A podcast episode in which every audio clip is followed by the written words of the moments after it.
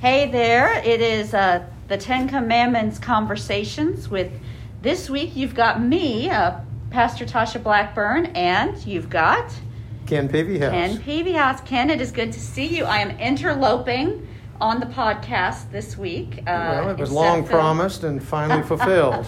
I know it has been long promised. Yes, exactly. Well, and we did uh, an interesting uh, commandment this last Sunday in Sunday school uh, that maybe people have mixed feelings about. It's honor your father and your mother. Um, and we were just talking about as we walked up here to record this that that can sound different depending on the age of the person hearing the commandment.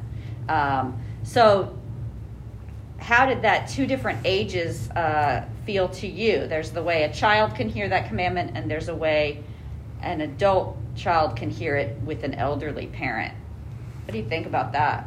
Well, when I when I first heard it, I always thought it was kind of I, I, I laughed, you know, because it sounded like a threat to me, and it sounded Uh-huh. like that Bill Cosby thing, you know.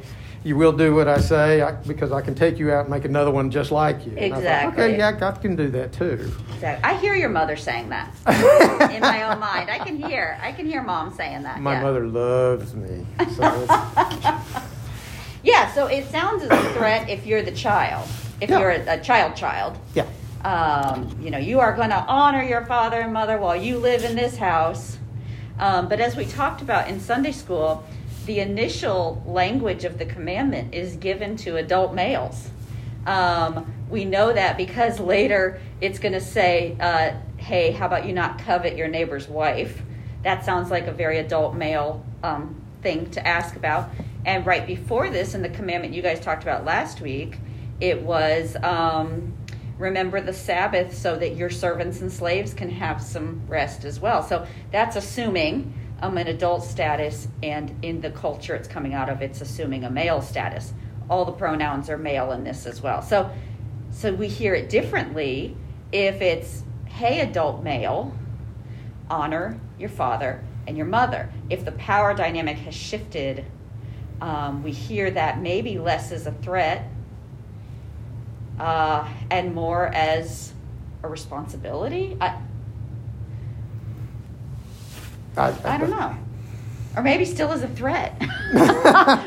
you remember your mother and father even though they're old. Yeah. Yeah, but uh, you know, you told a story in Sunday school that kind of flipped it on me. You know, a paradigm shift kind of thing, where um, and I, and I can't repeat the story as well as you can, but you know, if you flip the the idea that uh, your kids are going to be taking care of you later, and you know, if you set the example for them.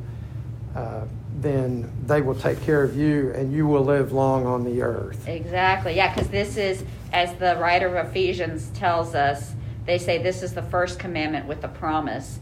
And it actually ends up, it's the only commandment with a promise uh, honor your father and mother. And then it's, you know, so that you can have well being and your days will be long on the earth, right? So the promise is like a good life. Yeah. And uh, you're like, oh, wait, so how are those related? But yeah. Yeah.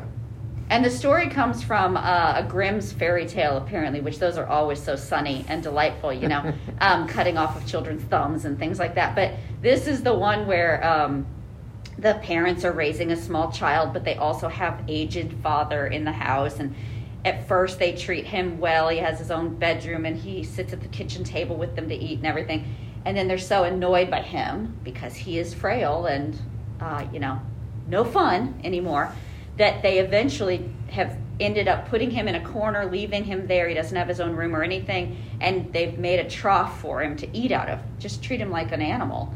Um, and and one day the mother is out seeing her four year old, you know, playing with sticks and such, and she says, "What you doing, little Timmy?" or whatever, and he says, "Oh, I'm getting the trough ready for when I make a trough for you and Dad when you get older." And oh gosh, Yeah. yeah. Um, you're watching everything. How I honor my father and mother when our power dynamic has shifted, the generation behind me is watching. Mhm. Um, which does feel a little like a promise and a threat at the same time. Yeah, but it you know, it's kind of the, uh, Ken Wallace mentioned that it was sort of like the golden rule, you know, treat Yeah. others as you want to be treated. Yeah. And that's exactly the way that works.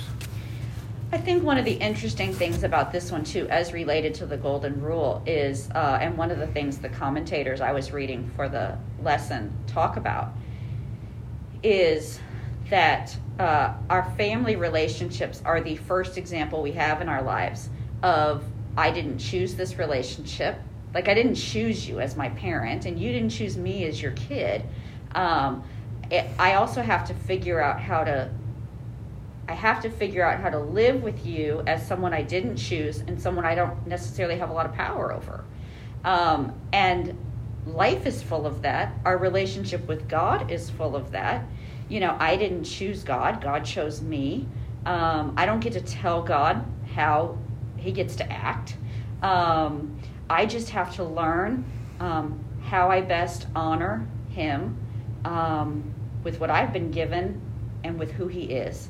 Uh, and so there's some commentators who want to point to like this is that fifth commandment it's right in the middle of the commandments and part of it leans back toward how we honor god even though it's saying mother father language it's sort of like what do you do with a relationship that you don't have a lot of power in and you didn't choose but you have to figure out how to honor the relationship and that that sort of is a little bit of a, a reminder of how we live with god um, and then we, of course, it leans into the last commandments, which we will talk about in coming weeks.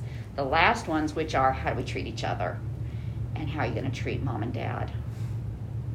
You know, we had only gone about two minutes into class, though, when you sort of raised your hand and you said, What if a parent doesn't deserve to be obeyed? And, and I was so nice to you, and I said, We'll get to that, Ken. We'll get to that.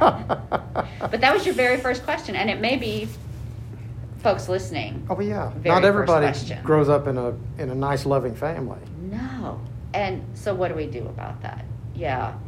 Um, we talked about in class there, and I hadn't even realized this, by the way, until I was researching for the for the class. Um, but there's passages. Uh, one of them is Ezekiel. Uh, I don't know if I'm going to have the chapter on me, but one comes from Ezekiel where uh, the God's talking through the prophet and saying, you know what? I told the children of those people in the wilderness, I said, don't even listen to your parents anymore. They have fallen away so far. You know, they aren't following me. They aren't. Um, they aren't being someone you could respect and honor. I I can't honor and respect them. So guess what? You don't have to follow that parent anymore. He that's like the literal message. You don't have to follow that parent if they are leading you astray. Um, we also have uh, cases where the Levites, which are the priestly class in Israel, the Levites are designated as you no longer follow mother and father, you follow God. Your your um, your journey with God is more important, supersedes your journey with your parent. So there's sort of two examples. One a little more positive. The parent might be just fine, um, but you're but still that relationship with God has to come even before that. And then one is, yeah, your parents pretty rough. Uh, not great at being a parent. Not able to honor God in the in their own lives. Not able to treat you with the kind of respect that another human creation deserves. If they can't do that, then you don't honor you. Yeah, it looks good on paper, but it's got to be hard to do in real life. I mean, your parents have a grip on you. I know. Uh, and you know, as if you're depending upon how old you are, you don't know necessarily that that's a wrong thing that they're telling you to do. You know, it may be. I know. The first example is mom may tell you to go over and, you know, you want a candy bar? Go put go put that candy bar in your coat pocket, and you know we'll take care of it. You know, you just I don't know. know. that that's a wrong thing. Your mom told you to do it. I know. Well, and how many folks uh, were raised uh, even with the scriptures and Christian faith in particular being used as a weapon against them uh, by the parent? Yes. um, you know, you have to honor your father and mother. You have to obey me um, because I am the father or I am the mother, and that means I get to do anything I want to you, like they've twisted it to be whatever they wanted it to be and done it in God's name. And so then, how do we, as folks who really want to take God's word seriously, try to take God's word seriously, um, but understand how it can get twisted for people? Yeah, it's, you know, you've got to have a set of rules that you live by and guide your life by. And the Ten Commandments are a set of those rules. And if, if you understand those and if, if something doesn't fit in one of those 10, you know, in those 10 categories, then you probably shouldn't do it. yeah. yeah, exactly. You know, your parents, and if you go to honor your mother and father, but it violates the do not steal thing, then you probably shouldn't do it. Yeah. So it's, well, it's that's, getting. a, that's an interesting thing, right? Like, so take the other nine, right? Yeah. Uh, take the other nine commandments, and if the mother and father are breaking most of them, uh, then I'm not sure that tenth one needs to be held. Um, Yeah. If if if mom or dad um, covet and steal and murder and uh, and disrespect in such a complete way, yeah. then how in the world can this fifth commandment be honored? You know, we talked about in class um, that when it leans backward, the commandment leans backward toward of like the vertical relationship. That whole like I have to figure out how to honor something that I didn't, I'm not in charge of, right? Just like I figure out how to honor God. Well, that whole vertical relationship, if the parent can't be a parent, then that one goes away. I, I, I can't, I don't, you are not fulfilling the role um, of a parent who follows those commandments. Um, and so I, I don't need to honor you because of that way. The one that remains that I think is so uh, difficult for adult children even to navigate, much less children children, is the horizontal. Um, we all know, we maybe even have in our own families or extended families, people who it's like, my mother never had a kind word to say for me, you know, to say to me. I we know people like that. Like this, she was not a good mother. She didn't know how to do it. She never was good at it. And now I am 50 years old and she is older and more vulnerable. What is my obligation to her?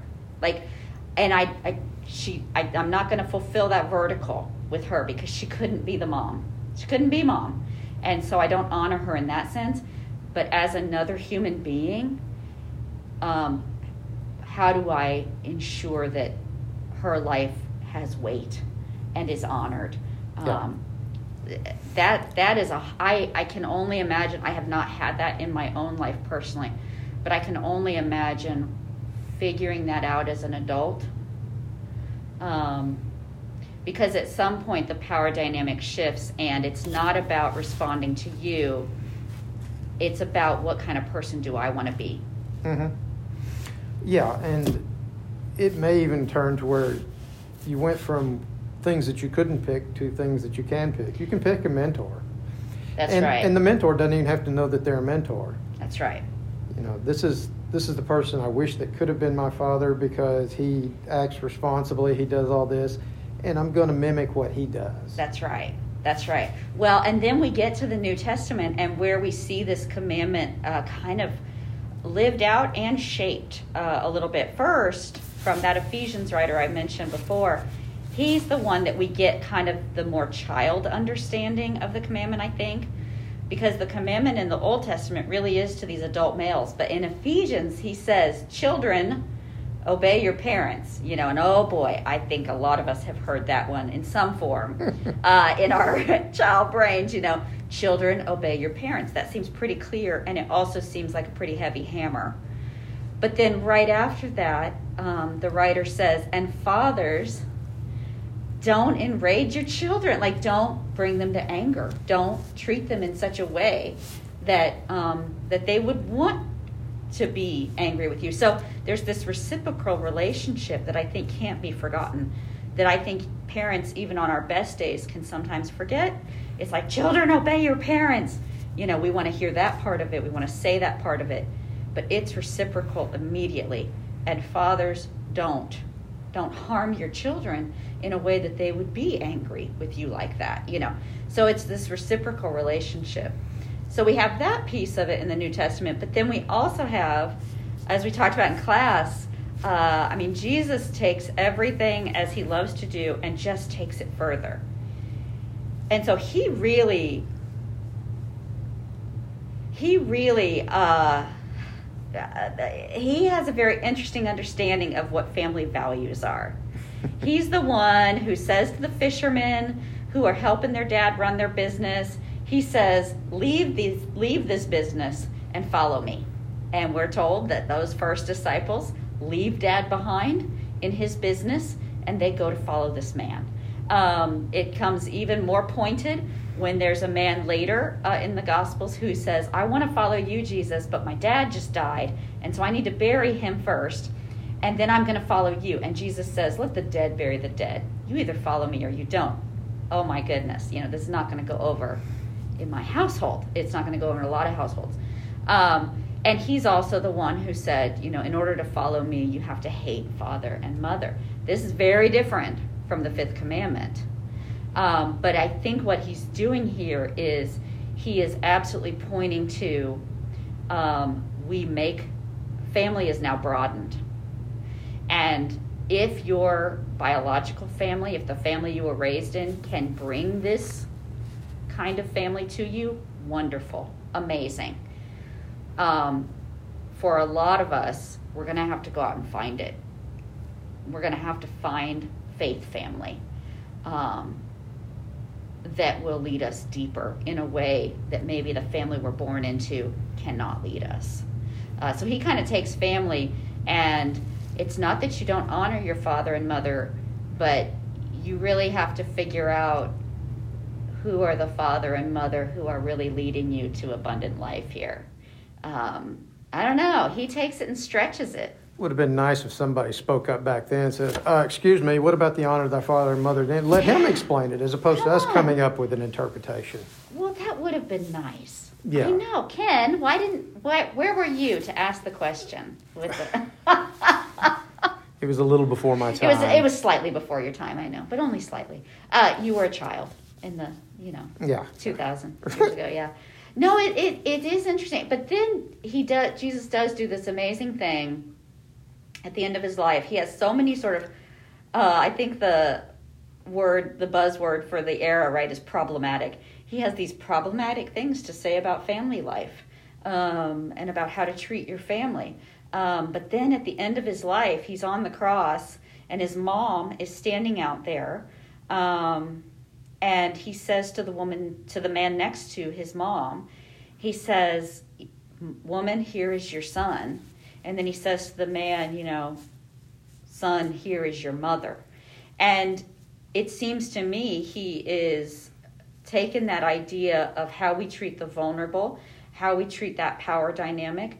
Um, here is now a vulnerable woman. Her son is going. Her son is dead, uh, going to die. You know, imminently.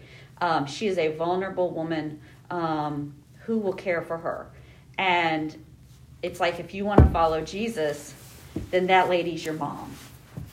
You know, no matter who raised you, um, the lady in the pew over from you um, who is vulnerable in this society, son, here is your mother.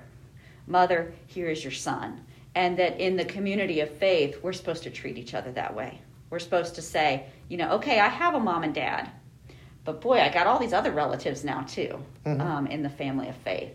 And so on the one hand, he says some things that you're like, Jesus, is that really honoring parents? I have a few questions about it. But then here at the end of his life, it's like it's like honoring 2.0. Yeah, and keeping the commandment. So it's really about honor everybody. Well, we're getting to that, aren't we? With like, and then the, you're back to Ken Peavyhouse uh, or Ken Wallace, as we always are, right? yeah. It's the golden rule you know, and you got to figure that out with the ones closest to you before you can ever figure it out with the one down the street. If you can't figure out how to love and honor a father and mother, even in real difficult, thorny ways, um, how are you going to figure out how to honor your neighbor? How are you going to figure out how to honor someone you never meet? How are you going to figure out how to love and honor an enemy. Boy, oh boy, never going to get there if we can't start at the core.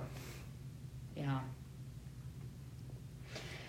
You know what we did at the very end of class, Ken, was we talked about for about 22 seconds about the next commandment, uh, which seems like it deserves more than 22 seconds. Um, Well, was that, was that gonna be it, or was it gonna, just well, sort of know. a, We're gonna an we'll do- appetizer? this is a. Uh, we'll do a little teaser today because that's what I did in class, and then we'll talk more about it next week Okay. too. But um, but it's do not kill. Yeah, That's how long the commandment is. Well, I think it's there's thou, depending on your. tra- thou shalt not kill. Right? Yeah. Is the commandment full stop? but, uh, you brought up something about, you know, that meant, you know, somebody that was accused of killing somebody, eh, eh, be it accidental, hmm but then it's, and so the, the penalty, the legal penalty for accidentally killing somebody is to legally kill somebody. Yeah.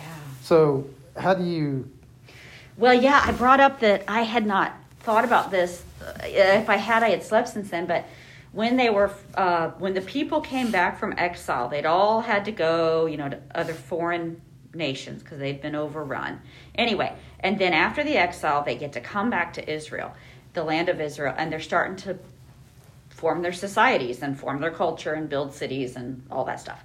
And when they were doing that, um, one of the things they set up was six cities of refuge. That's what they called them six cities of refuge. And it's interesting because they didn't want them clustered, they wanted them all throughout the land, precisely so that if someone accidentally killed someone else, uh, I mean, you're out cutting down trees and the axe handle slips. I hate to get all graphic, but you know, and the axe handle slips and the person dies of the wound, right? Accidental completely. They needed a place to flee to, that accidental killer. Uh, and if you fled to this city of refuge, then they couldn't, the neighbors and the family of the dead person or whatever, they were not allowed to come in there and get you. And that was your refuge. You were safe there. And that's because even if it wasn't on the books that they were allowed to kill you because you accidentally killed someone, uh, uh, it's not really a law abiding uh, moment. Um, it was more like, I can't believe cousin Arnold's dead.